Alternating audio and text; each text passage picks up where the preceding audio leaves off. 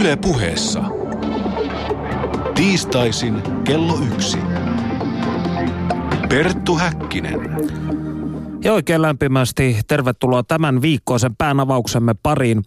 Minä olen Perttu Häkkinen ja tänään puntaroimme varsinaisia ikuisuuskysymyksiä. Monille kansalaisille käsitys Jumalan läsnäolosta on kotilieden lämpöön vertautuva voimavara arkielämässä.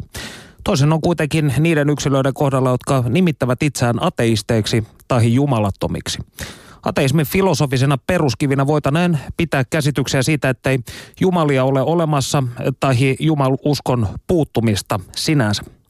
Minkälainen yksi selitteinen ajatusrakennelma kyseessä ei kuitenkaan ole, kuten kenties tulemme huomaamaan seuraavan tunnin aikana.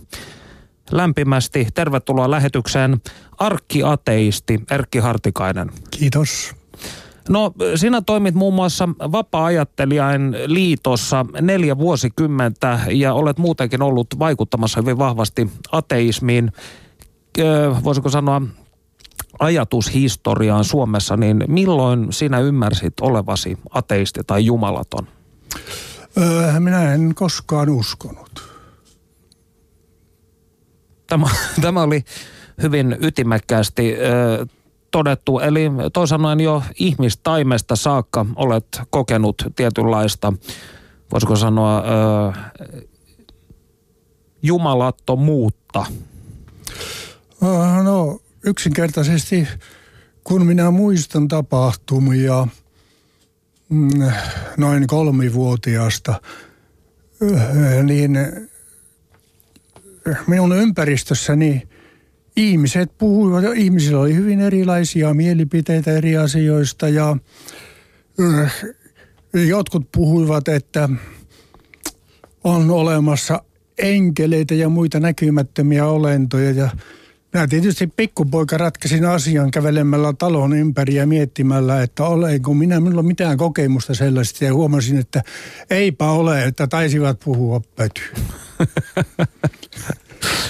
No, miten sitten, voisiko sanoa näin, koska tietyllä tavalla useat ihmiset, joilla on, on tällainen kokemus siitä ikään kuin, että on olemassa jokin näke, näkymätön todellisuus tai Jumala koskettaa heitä jollain tavalla tai Jeesus tai ö, Allah tai kuka tahansa, niin ö, liittyykö ateismiin sitten tietyllä tavalla tällainen vahva myös tunnekokemus siitä, että mitään tällaista omnipotenttia ei varsinaisesti ole olemassa? Vai onko kyseessä pelkästään tällainen järjellinen formulointi jostain asiasta? Se on järjellinen formulointi asiasta, että äh, minun tuntemissani ateisteissa on äh, ihmisiä laidasta laittaan tunne-ihmisistä hyvin kaikkea järjellä pohtiviin asti. No, miten sinä henkilökohtaisesti määrittelisit ateismin? Ateismi on yksi ainoa väitelause, joka kuuluu kaksospiste, sitaatti, Jumalaa tai Jumalia ei ole olemassa, sitaatti kiinni piste. Eli tähän voidaan tiivistää koko ateismin ajatuksellinen sanoma. Kyllä. Tämä on ontologinen perusväittämä niin sanotusti. Kyllä. No, mutta jos härjillä ja hevosilla ja leijonilla olisi kädet ja ne osaisivat käsin maalata ja tehdä teoksia niin kuin ihmiset, niin hevoset tekisivät jalojen ratsujen kaltaisia, härätuljaiden härkäin kaltaisia jumalhahmoja ja jokainen laji hahmoja oman kuvansa mukaan, totesi jo viisaustieteilijä Xenofanes aikoinaan.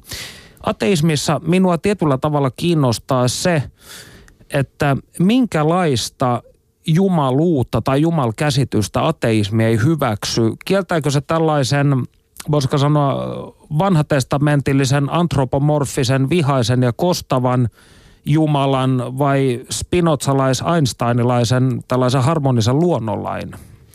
No tämä riippuu tästä ateismin moraalista – ja hänen mielipiteistään. Eli jotkut ateistit hyväksyvät melkein mitä tahansa ja öö, jotkut ovat näissä ihmisoikeusasioissa hyvin jyrkkiä.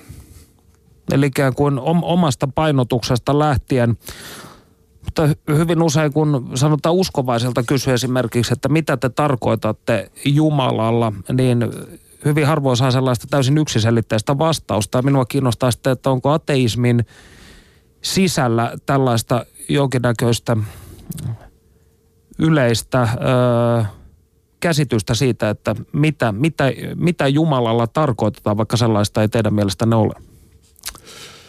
No, tämä on juuri niitä asioita, joista ei vallitse minkäänlaista yksimielisyyttä, mitä Jumala tai ö, Jumalat ovat.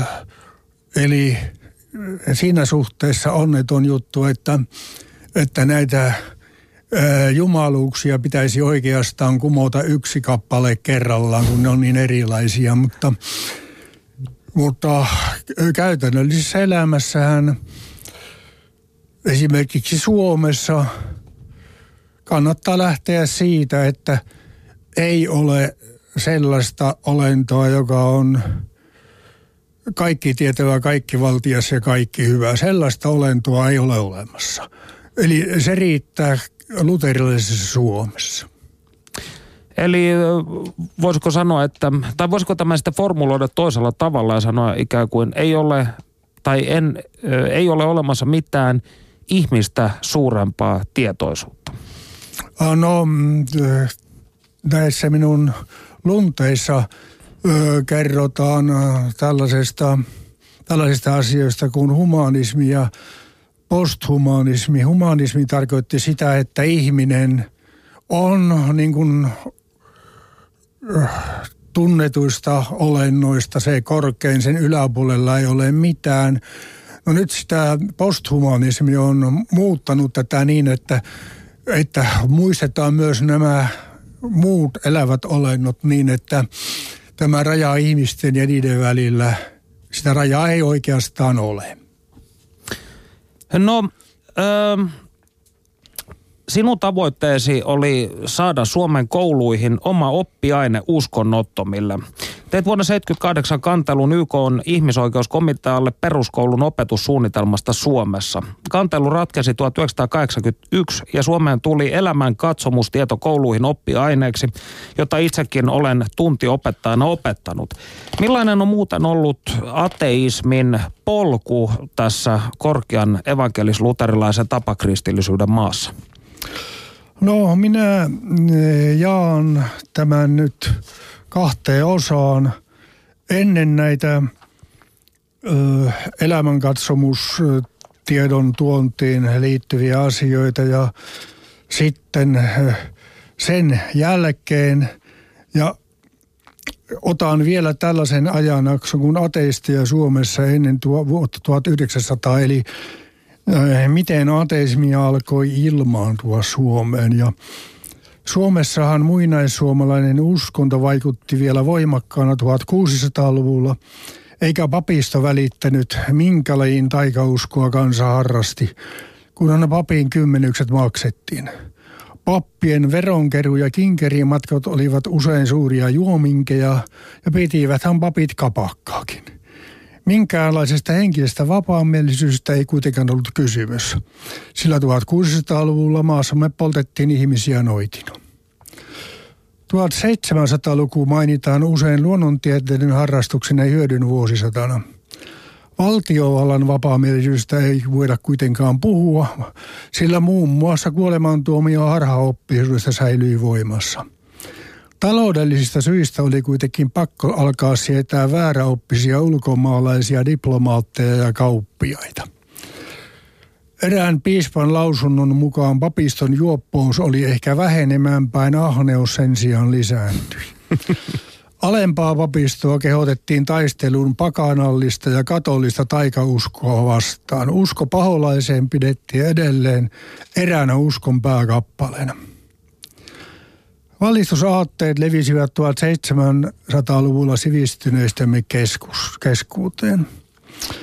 Valistusajattelijan teosten ajatusten tyyssiöjä olivat eräät kartanot, joskin myös papiston ja eräiden muiden oppinoiden keskuudessa tunnettiin jossain määrin näitä aatteita. Valistuksen aatteet olivat esillä myös Valhall seurassa, joka toimi 1721-1786.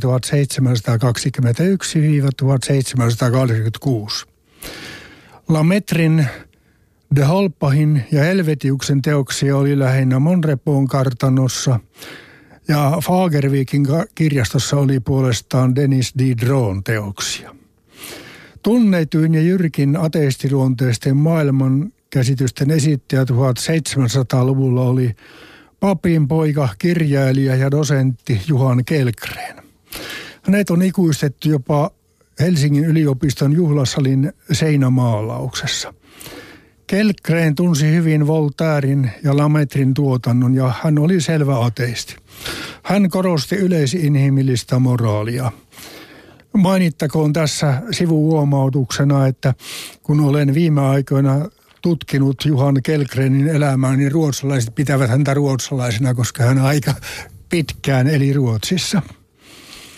Ateistisävyisten aatevirtausten tunkeutuminen Suomeen synnytti 1700-luvulla vastareaktioita. Ensimmäinen merkittävä vastustaja oli Turun piispa Juhana Bruvallius, joka toimi piispana 1741-1755.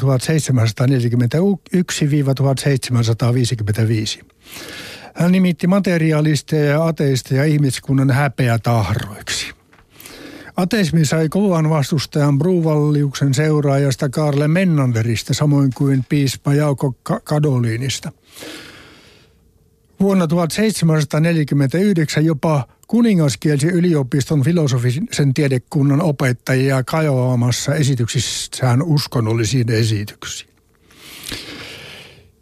Piispoja ja kuningasta tuloksellisemmin työskentelivät ateismisävyyksiä ja aatevirtauksia vastaan 1700-luvun loppupuolella Henrik Gabriel Portaan ja Franz Michael Franzen. Monella, monemmat todella pystyvät vaikuttamaan aikansa kulttuuriin. Portaanin mukaan ateismi on rangaistava, koska se on yhteiskunnalle vaarallinen. Erityisesti Portaan varoitti ateismin leviämisestä rahvaan keskuuteen.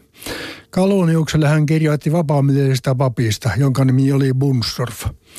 Hän on siinä määrin mieletön, että hän saarnoissaan ja katkimusta koskevissa kuulusteluissaan selvittää helvetin tulen pelkäksi vertauskuvalliseksi lauseiksi, että paholainen ei enää vaikuta ihmisiin, tuskin lienee olemassakaan. Mitä on tehtävä mielettömälle, joka selittää tämmöisiä asioita talonpojille?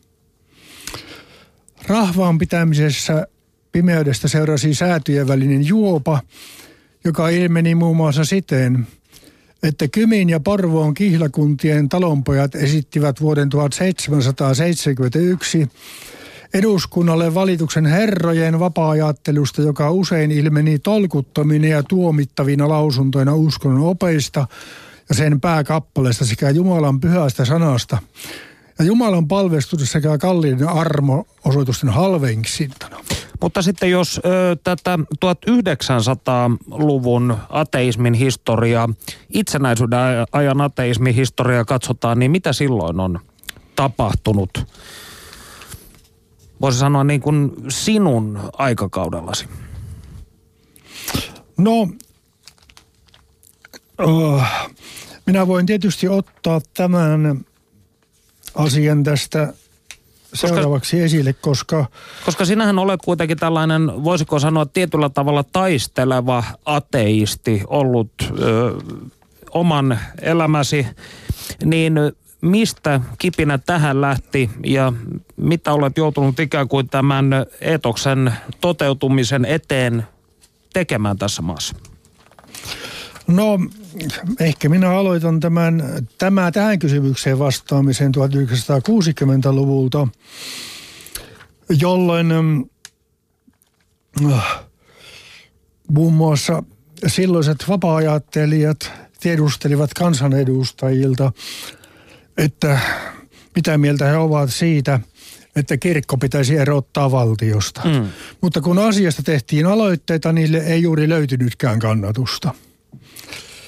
Suomen viimeinen vasemmistoenemmistöinen eduskunta sai aikaan peruskoulun ja eduskunnassa oli entinen siviilirekisteriyhdistyksen keskusliiton myöhemmin vapaa liiton ensimmäinen sihteeri Tyyne Leivo Raarson. Kun häneltä kysyttiin, eikö nyt pitäisi erottaa kirkko valtiosta, hän mm. vastasi, että peruskouluudistusta ei voida vaarantaa. Sitten peruskoulun opetussuunnitelman laati komitea, johon ei nimetty yhtään ateistia. Uskontojen historian ja siveysopin opetussuunnitelmasta tuli niin kristillinen, että sen myöhemmin totesi liian kristilliseksi muun muassa YK on Genevessä toimiva ihmisoikeustoimikunta, jonka tehtävä on valvoa kansalais- ja poliittisia oikeuksia koskevan sopimuksen toteutumista. Tähän voisin todeta, että olin aloittanut toiminnan vapaa jossa ja olin tämän opetussuunnitelman ilmestyessä vapaa-ajattelijalehden päätoimittaja. Mm. Ja tein siitä hyvin jyrkän arvostelun silloiseen vapaa lehteen joka varmasti löytyy arkistoista vieläkin. No, oh, sitten jatkan ehkä tästä mutta kuinka paljon teitä suunnilleen oli? Se mua tässä kiinnostaa, että olitko sinä niin sanotusti yksinäinen susi vai oliko teitä useampiakin tässä ryhmittymässä, jos 60-lukua ajatellaan, niin kuinka yleistä ateismi oli nuorison keskuudessa? No, minä sanoisin, että se oli yllättävää yleistä, vaikka ne eivät kirkosta monet eronneetkaan. Eli meillähän oli sellainen järjestö kuin Pakana Kilta, joka oli tarkoitettu nuorisolle ja jota minä olin perustamassa. Ja siihen pelkästään kuulu jotakin likimain sata tämmöistä julkista siihen aikaan. Mm. Jotka on... Kuki... Ketä esimerkiksi? No tällaisia niin kuin myöhemmin jopa kelkkansa käänteitä, kääntäneitä kuin Ilkka Christian Björklund ja niin edelleen, että hänkin on niin kuin myöhemmin muuttanut takaisin sinne kirkkoon. Mm. No mutta tässä vaiheessa ö, voisimme kuulla, mitä lentävä reporterimme Panu Hietaneva on saanut aikaan. Ö, nimittäin minä voin kertoa tässä sen verran itsestäni, että itse olen kirkosta eronnut ja sitten luultavasti Gehennan mustiin syvyyksiin par aikaa syöksyvä ihmispolo. Panu Hietaneva sen sijaan kuuluu kirkkoon ja häntä kiinnostaakin, minkälaista vastinetta kirkollisverolleen saa hän. Sitä kertoo meille teologian tohtori Sanna Lehtinen. Yle puheessa. Tiistaisin kello yksi. Perttu Häkkinen. Minä sain viime viikolla postin mukana verotuspäätöksen, jonka mukaan maksoin vuonna 2013 kirkollisveroa yhteensä 332 euroa. Äkkiseltään tuntuu siltä, että saan kovin vähän vastinetta rahoilleni, koska käyn kirkossa vain ristiäisissä, hautajaisissa ja häissä. Olenkin usein kysynyt itseltäni, että miksi en eroa kirkosta, vaikka en juurikaan käytä sen palveluita. Olen perustellut asiaa itselleni niin, että kirkko tekee yhteiskunnassa paljon hyvää. Mutta mitä tämä hyvä on ja kuinka paljon, sitä minä en tarkalleen tiedä. Tämän takia olenkin tullut keskustelemaan asiasta teologian tohtori Sanna Lehtisen kanssa. Hän on tutkinut sitä, millainen hyväntekijän rooli kirkolla on suomalaisessa yhteiskunnassa. Väitöskirjasi nimessä Suomen evankelisluterilaisia seurakuntia kutsutaan julkisen sektorin apulaisiksi ja kansalaisyhteiskunnan talkoolaisiksi. Mitä tämä tarkoittaa? No tarkoitan lähinnä sitä, että kirkko toimii tällaisena vapaaehtois- ja altruistisena organisaationa tässä yhteiskunnassa. Julkisen sektorin kanssa silloin yhteistä tämä julkisoikeudellinen asema ja se, että on levittäytynyt joka puolelle maahan, eli tämä on hyvin maan kattava. Ja sitten taas kirkossa on paljon sellaisia kolmannen sektorin piirteitä, eli esimerkiksi Euroopan unioni katsoo, että kirkko kuuluu kolmanteen sektoriin. Eli sen vuoksi sitten tämmöinen niin kansalaisyhteiskunta-aktivismi usein kanavoituu muun muassa kirkon kautta. Annetaan tiloja ihmisten käyttöön ja erilaisten paikallisten organisaatioiden käyttöön. Eli mahdollistetaan sellainen kansalaistoiminta. Näin kirkollisveron maksajana minä kiinnitin huomioni kahteen termiin, eli apulaiseen ja talkoolaiseen. joista syntyy mielikuva, että kirkolla on rooli hyvinvointivaltion ylläpitäjänä. Onko näin? Kuinka merkittävä tämä rooli on? Jos puhutaan esimerkiksi sosiaalityöstä ja diakoniatyöstä, niin siellä tehdään paljon, paljon yhteistyötä. Muun muassa ystäväni Katja Suominen, joka diakonina toimi Turussa, teki oman lopputyönsä siitä, miten esimerkiksi Turun kaupunki edellytti sitä, että, että seurakunta osallistui esimerkiksi vuokrarästeihin muihin, että puoliksi hoidettiin näitä. Eli, eli sillä on tavallisille ihmisille iso merkitys että tällä kunnan ja seurakunnan yhteistyöllä. Pohditaan vielä hetki sitä 332 euroa, jotka maksoin viime vuonna kirkolle. Kuinka nämä rahat käytetään? No siitä löytyy, kun kirkko on julkisoikeudellinen organisaatio, niin kaikki ihan tarkat tilastotiedot kirkon nettisivuilta. Mutta suurin osa rahoista menee työntekijöiden palkkoihin ja sitten on tämä kiinteistöihin. Mutta sitten jotenkin ajattelen niin, että monihan kuuluu kirkkoon myös sen takia, että jos sulle omassa elämässä tapahtuu joku kriisi, niin tietää, että siellä on ihminen, jolle voi mennä puhumaan erilaisissa elämäntilanteissa. Eli tavallaan se tietoisuus siitä, että on joku, joka kuuntelee, niin on hyvin tärkeä. Eli maksamalla kirkollisveroa minäkin siis rakennan itselleni turvaverkkoa, johon voin tarpeen vaatiessa tarttua? On turvaverkko ja itse asiassa suurin osa rahoista kirkossa menee lapsia ja nuorisotyöhön, eli se on semmoinen myös tärkeä osa-alue, mikä usein unohtuu. Ja sitten katson niin, että kirkko ja seurakunnat on myös tämmöinen paikalliskulttuurin ylläpitäjä, mikä usein unohtuu, ja myös tämmöinen suomalaisen kulttuurin välittäjä, muun muassa maahanmuuttajille, mikä nousi näissä meidän projekteissa, mitä tutkin, niin esiin. Euroopan sosiaalirahaston projekteissa. Eli koska kunta ja valtio on tämmöisiä neutraalia toimijoita, niin ei, se ei ole heidän tehtävä kertoa, että miksi esimerkiksi vietämme joulua, miksi on joululoma, miksi on pääsiäinen, miksi sunnuntai nimenomaan on vapaa päivä. Eli tämän tyyppisen tietotaidon siirtäminen muun muassa muualta muuttaneille, niin se on tärkeää. Eli kirkko opettaa tapakulttuuria maahanmuuttajille ja sitä kautta sitten edistää integraatiota. Kyllä, ja sinä olet tämmöinen työssäkäyvä ihminen, niin kirkossahan on myös paljon työikäisille toimintaa. Eli on näitä työpaikkapappeja, työvierailuita, työhyvinvointia erilaisissa ryhmissä. Kirkon työntekijät ovat mukana. Ja nyt itse asiassa tällä hetkellä Helsingin seurakuntayhtymä kartottaa pienyrittäjiä ja heidän tuen tukiverkkojaan ja mitä aukkokohtia siellä on, että pystyttäisiin auttamaan heitä jaksamaan tänä taloudellisen kriisin aikana paremmin. Eli kirkko tekee paljon tämmöistä niin sosiaalista innovaatiotyötä, mikä sitten hyödynnetään muualla yhteiskunnassa, kun ne tut- esimerkiksi nämä tutkimustulokset saadaan. Onko kirkon rooli yhteiskunnallisena vaikuttajana sitten jotenkin muuttunut, kun taloudelliset ajat ovat kovat? No itse asiassa kyllä on. Eli aina silloin, kun taloudella menee huonosti, niin kirkon merkitys – hyvinvoinnin lisääjänä kasvaa ja sosiaalityön puolella erityisesti.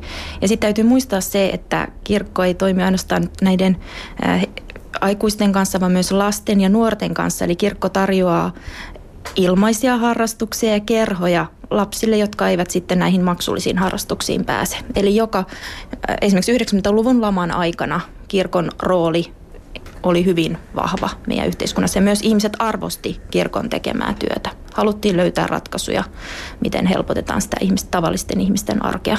Kirkon työ on usein sellaista näkymätöntä, eikä haluta niin leimata myöskään ihmisiä, eli usein se jää piiloon. Ja sitten täytyy muistaa myös se, että, että vaikka me löydämme kirkon sivuilta monenlaisia tilastoja, missä kerrotaan – diakoniaavun määrästä, miten autetaan partiolaisia ja muuta, mutta sitten kunnan ja valtion puolella sitä ei tilastoida ja noterata. Eli meillä on oikeastaan semmoinen tilastollinen aukkokin siitä, että kuinka iso loppujen lopuksi kirkon hyvinvointirooli on.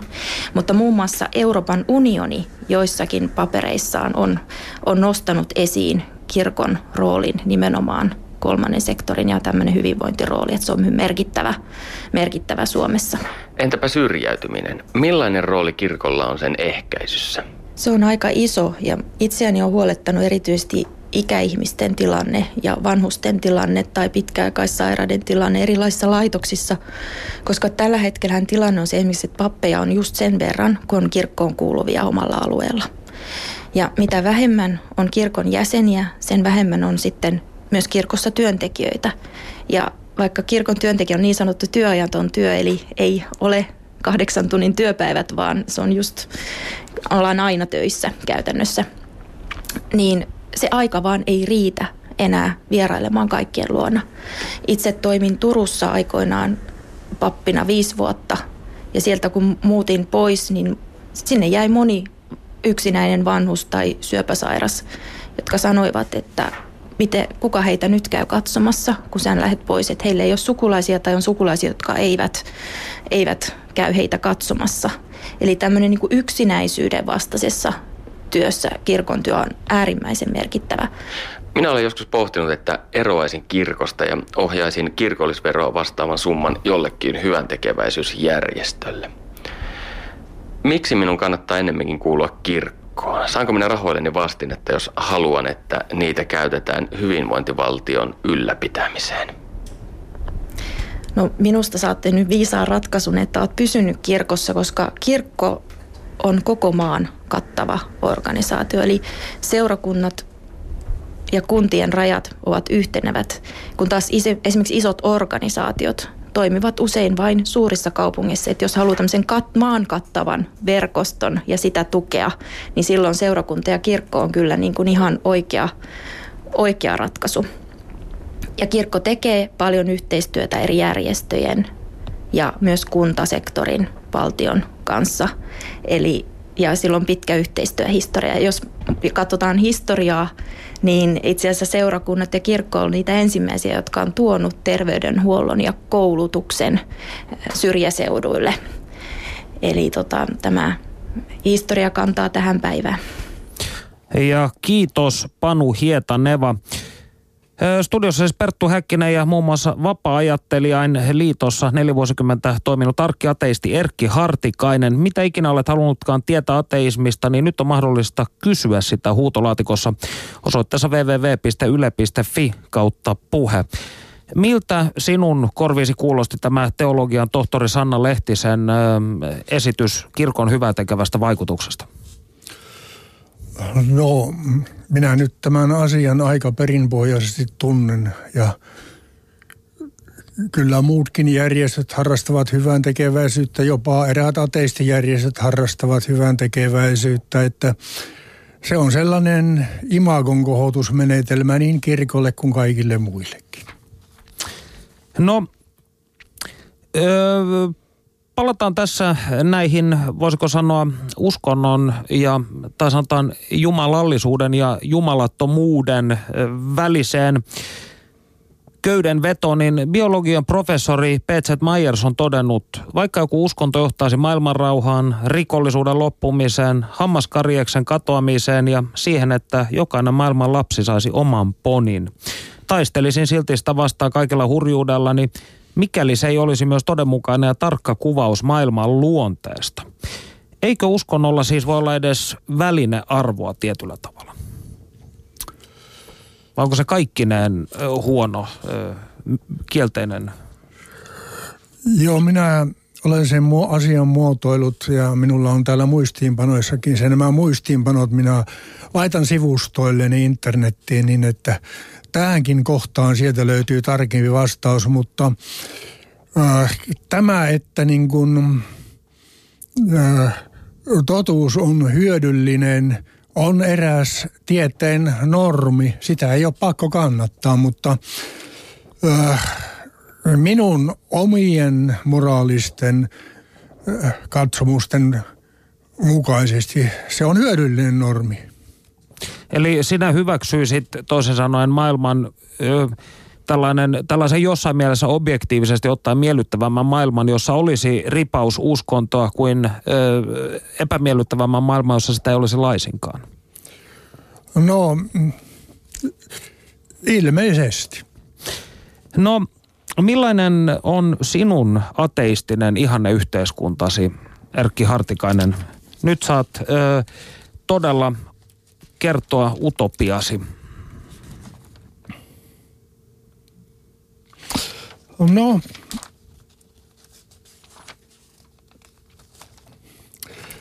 mitä tulee ihanteisiin, niin ihanteet ovat mielipiteitä ja mielipiteitä ei tarvitse todistaa. Minun mielestäni sellainen yhteiskunta, jossa ateistit olisivat vallassa ja enemmistönä, olisi tässä suhteessa parempi kuin muuton samanlainen yhteiskunta, jossa uskonnolliset ihmiset ovat vallassa. Muutoinkin olen sitä mieltä, että tosiasiat pitäisi asettaa huuhaan ja propagandan edelle. Tietysti minulla on omia mielipiteitä siitä, millainen yhteiskunnan pitäisi olla. Olen muun muassa sosiaalidemokraattisen puolueen vapaajäsen. Minun mielipiteitäni ei pidä kuitenkaan sotkea käsityksiini ateismista.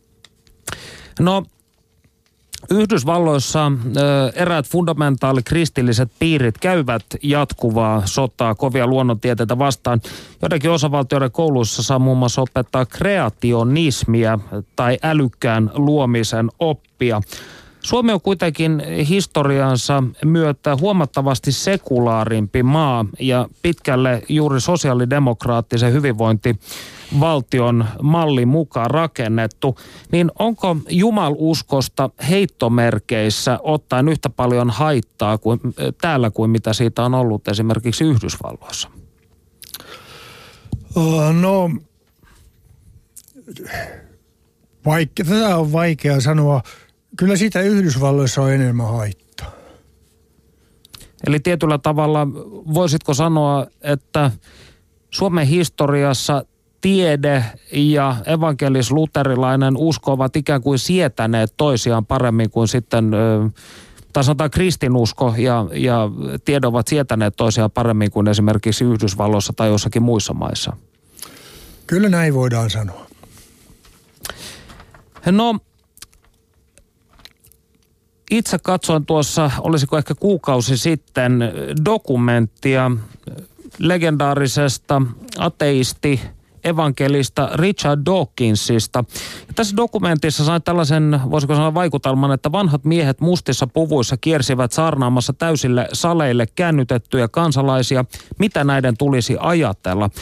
Niin onko sinun mielestäsi myös ateismi alkanut saada uskonnollisia piirteitä?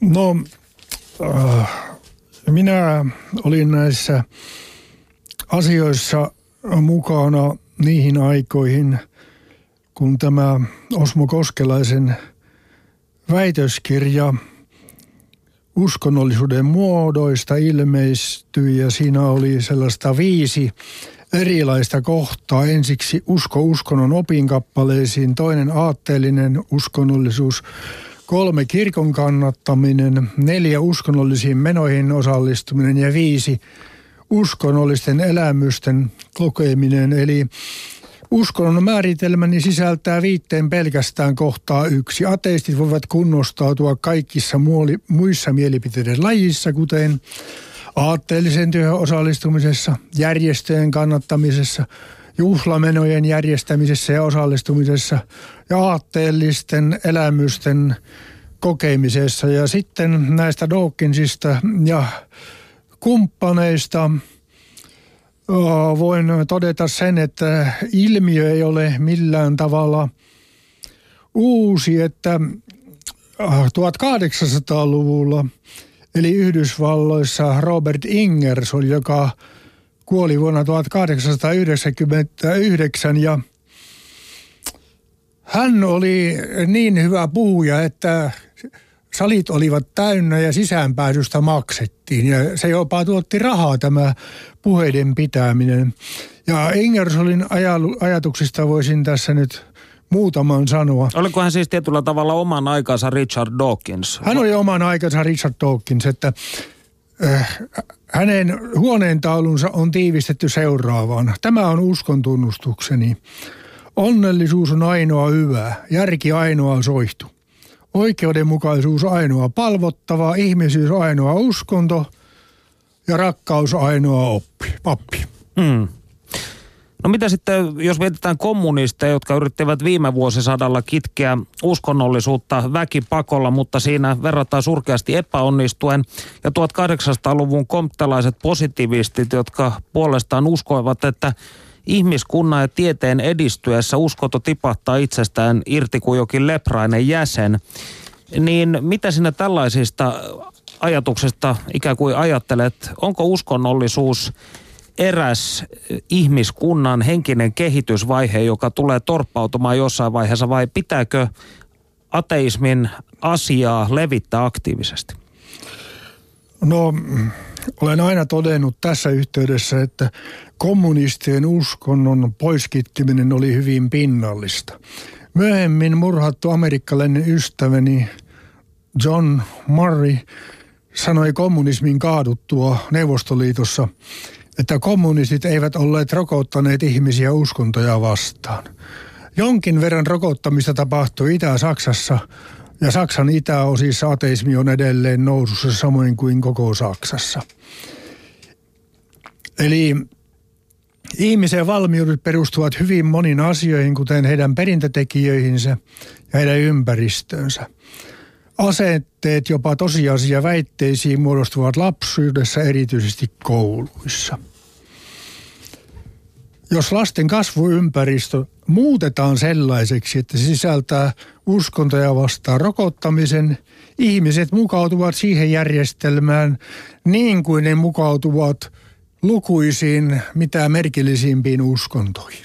Eli toisin sanoen tämä rokotusanalogia on siinä mielessä siis pätevä, että lähtisit siitä, että ikään kuin lapset pitää tietyllä tavalla pois opettaa uskonnollisuudesta. Onko tämä sinun ajatuksesi? Siis minun ajatukseni on, että mm, äh, sama kuin tällä mm, tunnetulla filosofilla Goldmanilla, joka sanoo tietoteorian kirjassaan, että äh, kouluissa pitää opettaa totuus ja vain totuus.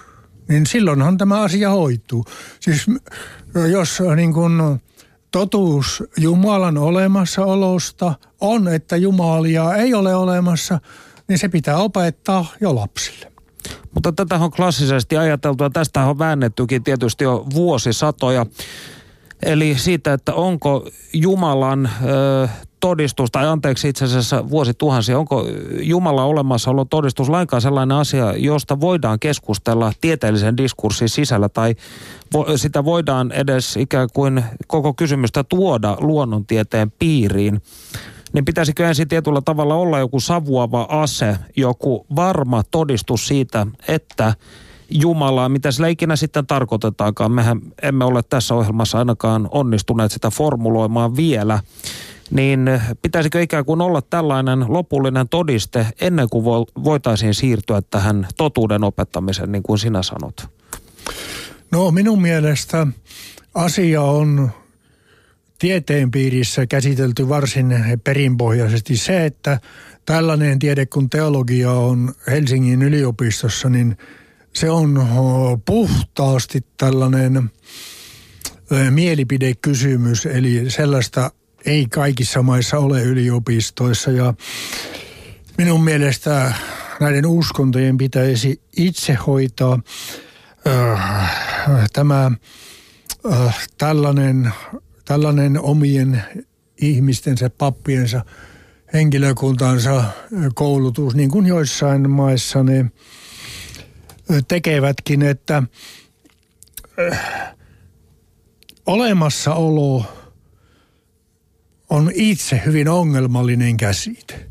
Ja filosofit väittelevät koko ajan siitä, mitä olemassaololla tarkoitetaan.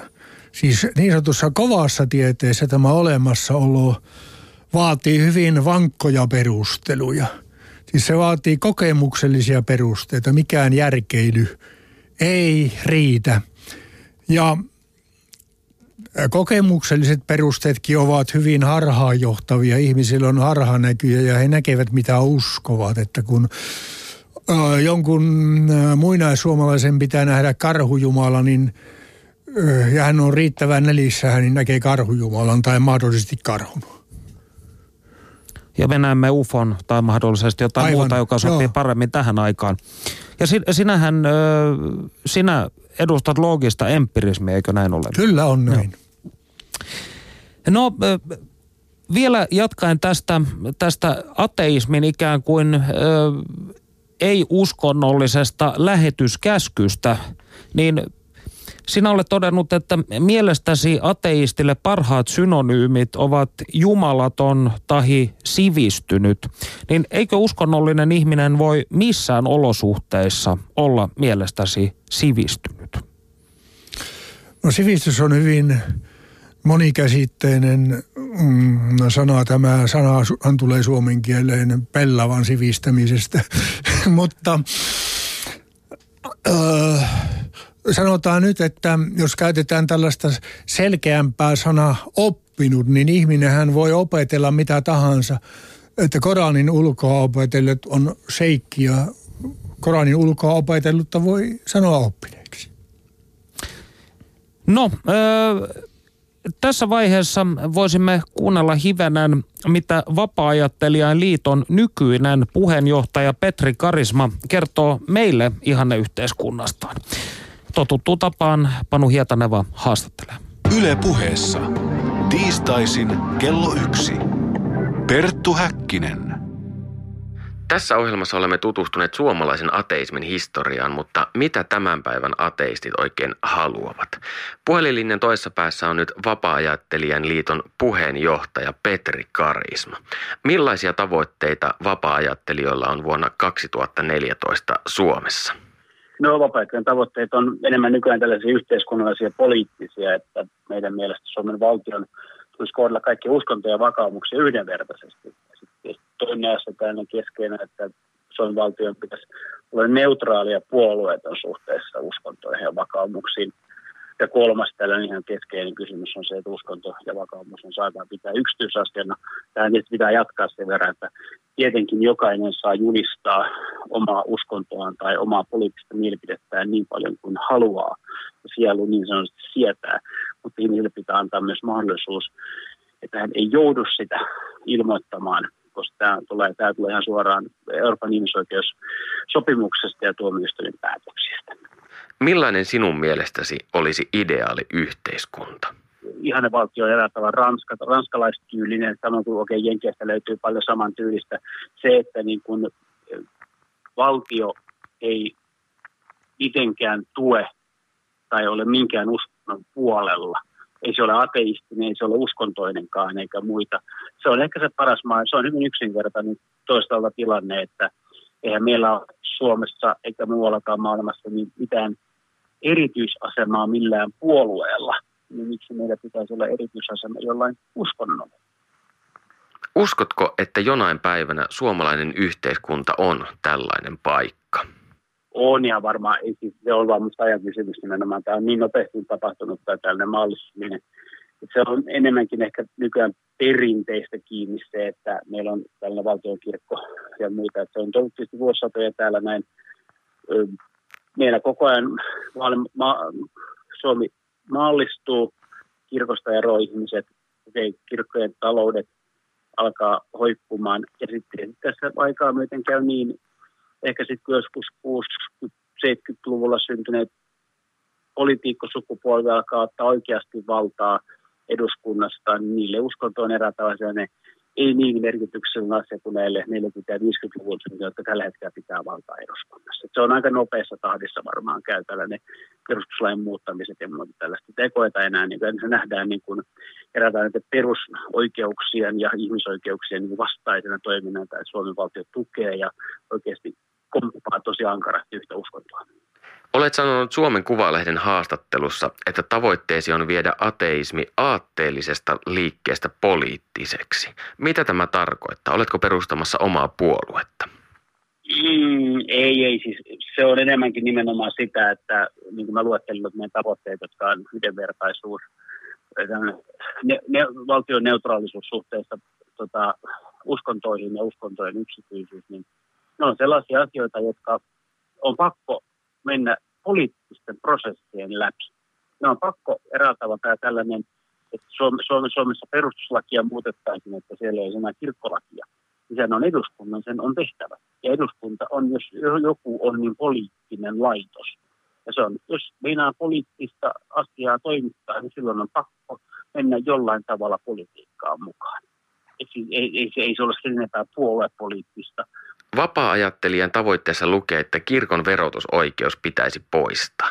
Mitä näille rahoille tapahtuisi? Ohjattaisinko ne muualle vai jäisivätkö ne veronmaksajille?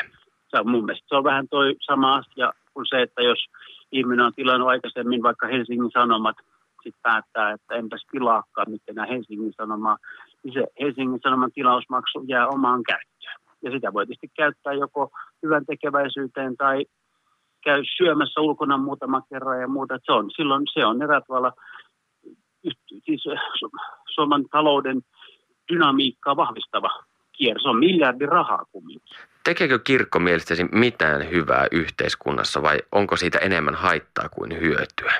Siis se on joillekin ihmisille varmaan hirveän tärkeä ja rakas yhteisö.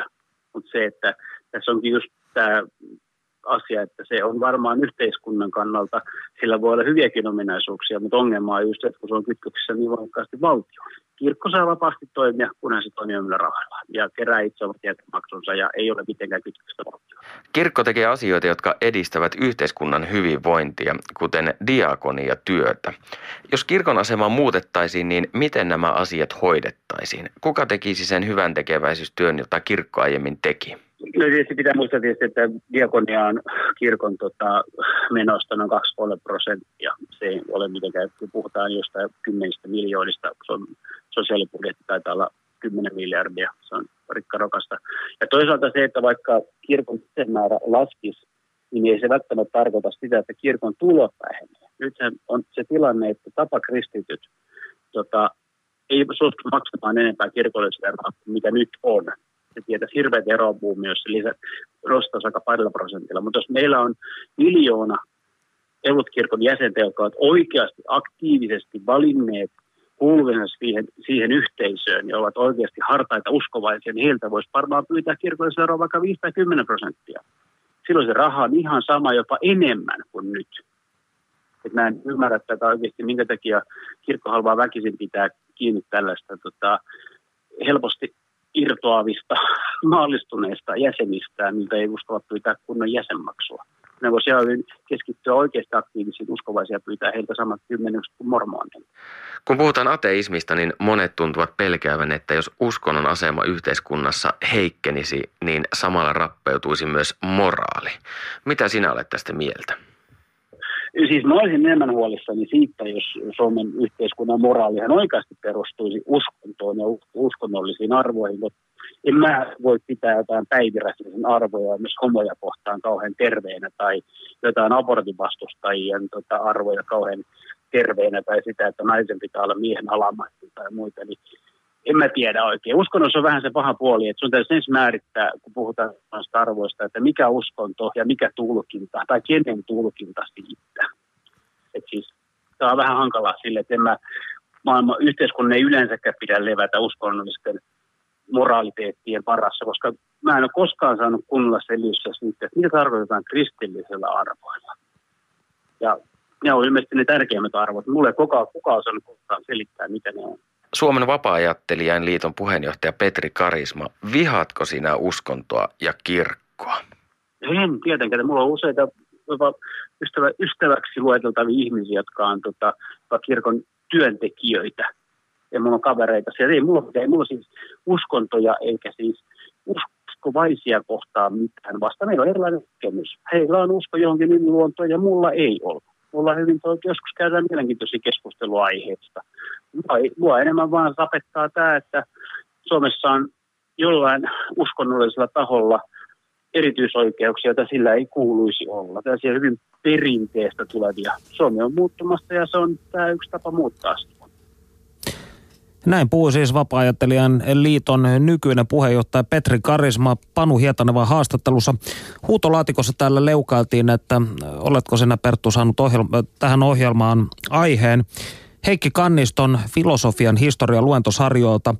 Täytyy sanoa, tästä on reilusti yli vuosikymmen, kun olen käynyt niillä, mutta ne olivat muistaakseni kerrassaan erinomaisia ja muistaakseni kummastakin sain täyden viitosen.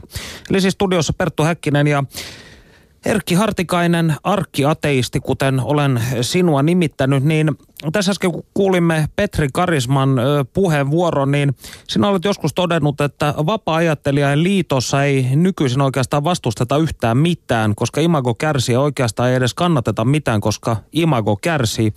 Ovatko, ja mielestäsi uudet vapaa-ajattelijatoimijat ovat kokemattomia ja tietämättömiä siitä, kuinka ateismia voitaisiin todella edistää? Miten sitä voitaisiin edistää? No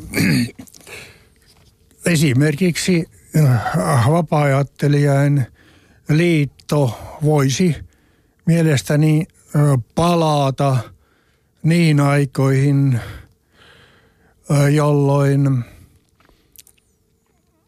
ateismia tehtiin tunnetuksi.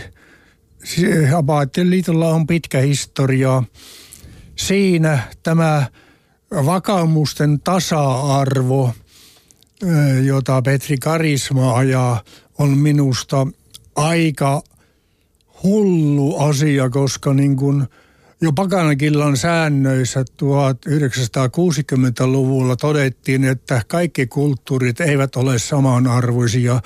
Asiasta voi olla eri mieltä ja karismalla on oikeus omaan mielipiteensä, mutta minä olen sitä mieltä, että se Isiksen Irakissa harrastama kulttuuri tai heidän vakaumuksensa ei ole tasa-arvoinen suomalaisen kulttuurin ja suomalaisen ajattelun kanssa.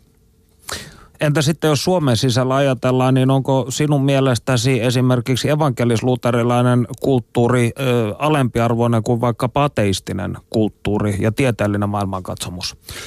No kulttuuri voi olla ihan mitä tahansa niin, että äh, niin kuin, mm, tämä Yleisradio juuri niin puhuu kulttuurista kaikissa uutisissa ja niistä kyllä joka niitä uutisia katsoo niin kuin minä, niin näkee, että se voi olla melkein mitä tahansa. Eli äh, äh, tällaisia sanotaan – niin, niin sanottuja taiteiden ynnä muiden filosofioiden lajeja on niin uskontojen sisällä kuin ateistijärjestöjen ja ateistien keskuudessa hyvin erilaisia. Mutta ne eivät siis ole sinänsä tietyllä tavalla asetu samoille eettisyyden asteille tai vastaavaan. Ne eivät ole yhteismitallisia. Onko tämä, tämä ajatus? No ateismista ei voida johtaa etiikkaa, niin kuin tämä britti-ateistijärjestö äskettäin on sanonut. Eli äh, ate, ateisti voi tietysti esittää omana mielipiteenään sen, että ovatko ne sama-arvoisia hänen mielestään vai eivät. Ja tämän 1960-luvun pakanakilta järjestön mielipide oli, että ne eivät ole samanarvoisia. Mm. No mitä sitten, jos ajattelet vapaa liittoa ylipäätään nykyisin, niin onko, onko se sinun mielestäsi sitten mennyt aivan tärviöllä? Onko sanoma unohdettu ja hukattu? No vapaa liitossa on lähinnä seuraavat kolme puutetta. Toisin sanoen puute on, että niillä on vanhojen kommunistien sille testamenttaan rahoja, niin ettei sen tarvitse olla aktiivinen väestön suhteen. Toinen, että sinne on vaihdettu johto ja kolmas, että sinne on vaihdettu jäsenet.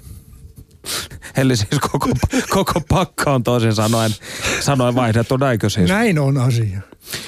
No vanha kasku mukaan ainoat ihmiset, joita ateistit halveksuvat vielä uskovaisia enemmän, ovat agnostikot. Minä itse luokittelen itseni agnostikoksi, koska en osaa oikeastaan sanoa. Koen, että minulla ei ole riittävästi tietoa voidakseni sanoa esimerkiksi, onko Jumalaa olemassa vaiko ei. Joten koen eettiseksi velvollisuudekseni pidättäytyä ö, antamasta minkäännäköistä ö, väite, lausetta tästä, niin mitä sinä ajattelet meistä agnostikoista? Olemmeko me toivottomia tapauksia? No agnostikkoja on yhtä monenlaisia kuin minkä tahansa muun ryhmän ihmisiä ja etes agnostisismin määritelmästä ei olla yhtä mieltä. Ja niin kuin esimerkiksi tulee mieleen, että filosofi Ilkka Niiniluoto nimitti nuorena itseä agnostikoksi, mutta sitten hän luki minun kirjoitukseni vapaa-ajattelijalehdestä ja alkoi kutsua itseään filosofisiksi ateistiksi. Eli raja on niin liukuva, että jos ajatellaan ateistien ihmisoikeusasioita, niin se on se asia, jossa agnostikot voivat olla hankalia. Ei minulla ole yhtään mitään sitä vasta, että joku ihminen ei tiedä mielestään jotain asiaa. Ei siinä ole mitään pahaa, ei mitään kerta kaikkiaan. Ja jopa, jopa parempi, että sanoo olevansa tietämätön, kun esittää jotakin, mikä ei ilmiselvästi pidä paikkaansa. Mutta mm, sitten kun tulee kysymys näistä esimerkiksi millaista opetusta koulussa pitäisi antaa, niin tästä ateistien käsityksestä seuraa, että se opetus pitää olla suurin piirtein kuin, niin kuin nyt, että omaa uskontoa tai elämänkatsomustietoa vielä parempi, että olisi, että ateistien lapsille annettaisiin elämänkatsomustiedon sijasta tarkemmin todellisuuteen pohjautuvaa ja tärkeämpiä asioita käsittelevää kasvatusta. Mit, mitkä olisivat tällaisen ö, enemmän tosiasioihin pohjautuvan kasvatuksen, voisiko sanoa pääpilarit? Olisiko se eettisesti suuntautunut tai luonnontieteellisesti suuntautunutta vai mikä olisi tämä keskeinen painotus? No luonnontieteetähän koulussa opetetaan, ei siihen tarvita täydennystä. Ja mm, mitä tulee etikaopetukseen, niin sitä on mahdoton saada kunnolliseksi. Että minähän olen ehdottanut, että lukion uskontojen ja elämänkatsomustiedon opetus korvattaisiin kolmella filosofian kurssilla siinä muodossa, kun niitä tällä hetkellä opetetaan kouluissa. Mm. Ö, lämmin kiitos vierailustasi ohjelmassa Erkki Hartikainen. Kiitos. Ja me palaamme tasan viikon päästä ö, asiaan, hyvin erilaiseen asiaan ja täysin uusin kujeen. Hedonistista viikon jatkoa.